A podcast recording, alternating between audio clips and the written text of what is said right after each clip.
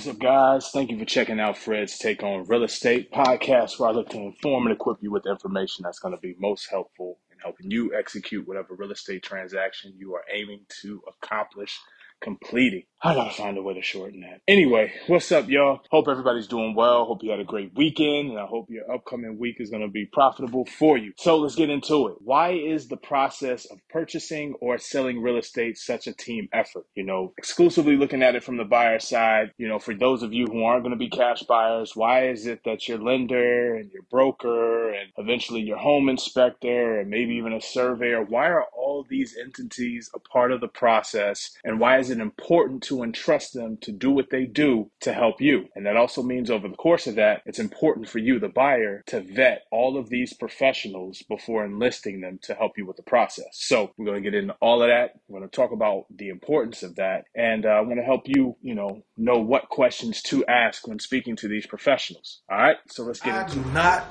buy dreams. I sell them.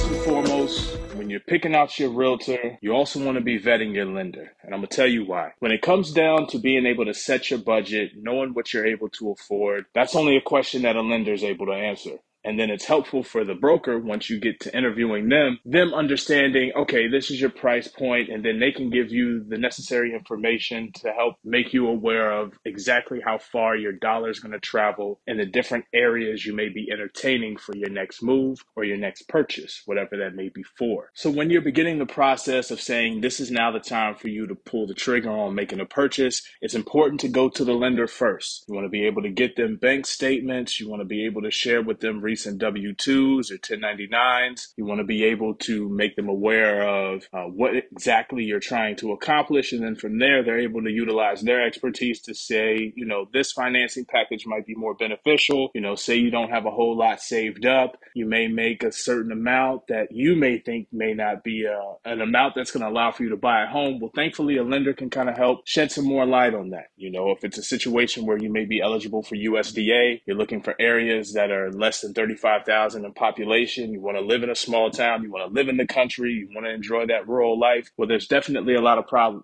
excuse me, a lot of programs that'll be helpful for you in that situation, as well as FHA, where the amount initially down isn't necessarily as much as your 10 to 20% if you're going the conventional route. Now, while the lender's getting all the financial information rounded up and letting you know what your budget is, it's important for you to now interview a couple of brokers, two to three. You want to try to get a, a variety of personalities to see what's going to be the best fit for you. But overall, you want to get a feel for different styles. Brokers are all different. I, I work in a very satur- oversaturated field, and while we all may share the same job title, we don't all work the same way. And so, if responsiveness is something that's important to you, it's important for you to know up front what type of broker you're going to be dealing with. Same thing for a lender. What's the preferred method of communication? Is it text? Is it email? Is it phone call? However it is, you want to make sure that the personal person that you're going to be bringing aboard to help you with this process identifies with that and can match that because you certainly want to make sure that the professionals you're working with are speaking your language, so to speak. And certainly when it comes to real estate brokers, I can tell you we get paid at the closing table. So sitting down and having the conversation should cost you nothing in regards to being able to interview and vet the brokers that you want to work with. And know that at any point in time, certainly in my instance, if it's not a fit, it's a perfect time to come to the table, have a meeting of the minds and see if it's something that you feel comfortable pushing forward with. I never want people people to feel like they're working with professionals that they A, don't trust, and number two, that they don't feel comfortable with. If you don't feel comfortable with the brokers or the professionals you have, it's time to change them. At the end of the day, it's your money, it's your investment, and therefore it's going to have to move at your speed. And it's always best if you're working in unison with the people you bring aboard. And I know I've said it before caveat emptor, meaning North Carolina is a buyer beware state. And while a lot of things get settled at the closing table, there are a few things that along the you know process of you purchasing the home you may have to come out of pocket for and that is i.e home inspection survey and a lot of the vetting uh, professions that will be enlisted to helping you figure out if this is going to be the purchase you want. And ultimately for a home inspector they're supposed to find every defect no matter how superficial or severe that it may be on the property. But it's important to know exactly how their process is. Now before there was a time where you know buyers would come out and they would wait and they would stand by during the course of the inspection. And I mean, thankfully, I've worked with some incredible home inspectors who, you know, their technology that they have and the turnaround time to get you the information on their findings is so quick. You know, the need to stand there and constantly ask questions isn't necessarily necessary at this point in time. Um, did I just say necessarily necessary? Yeah, I'm gonna leave that in. Anyway,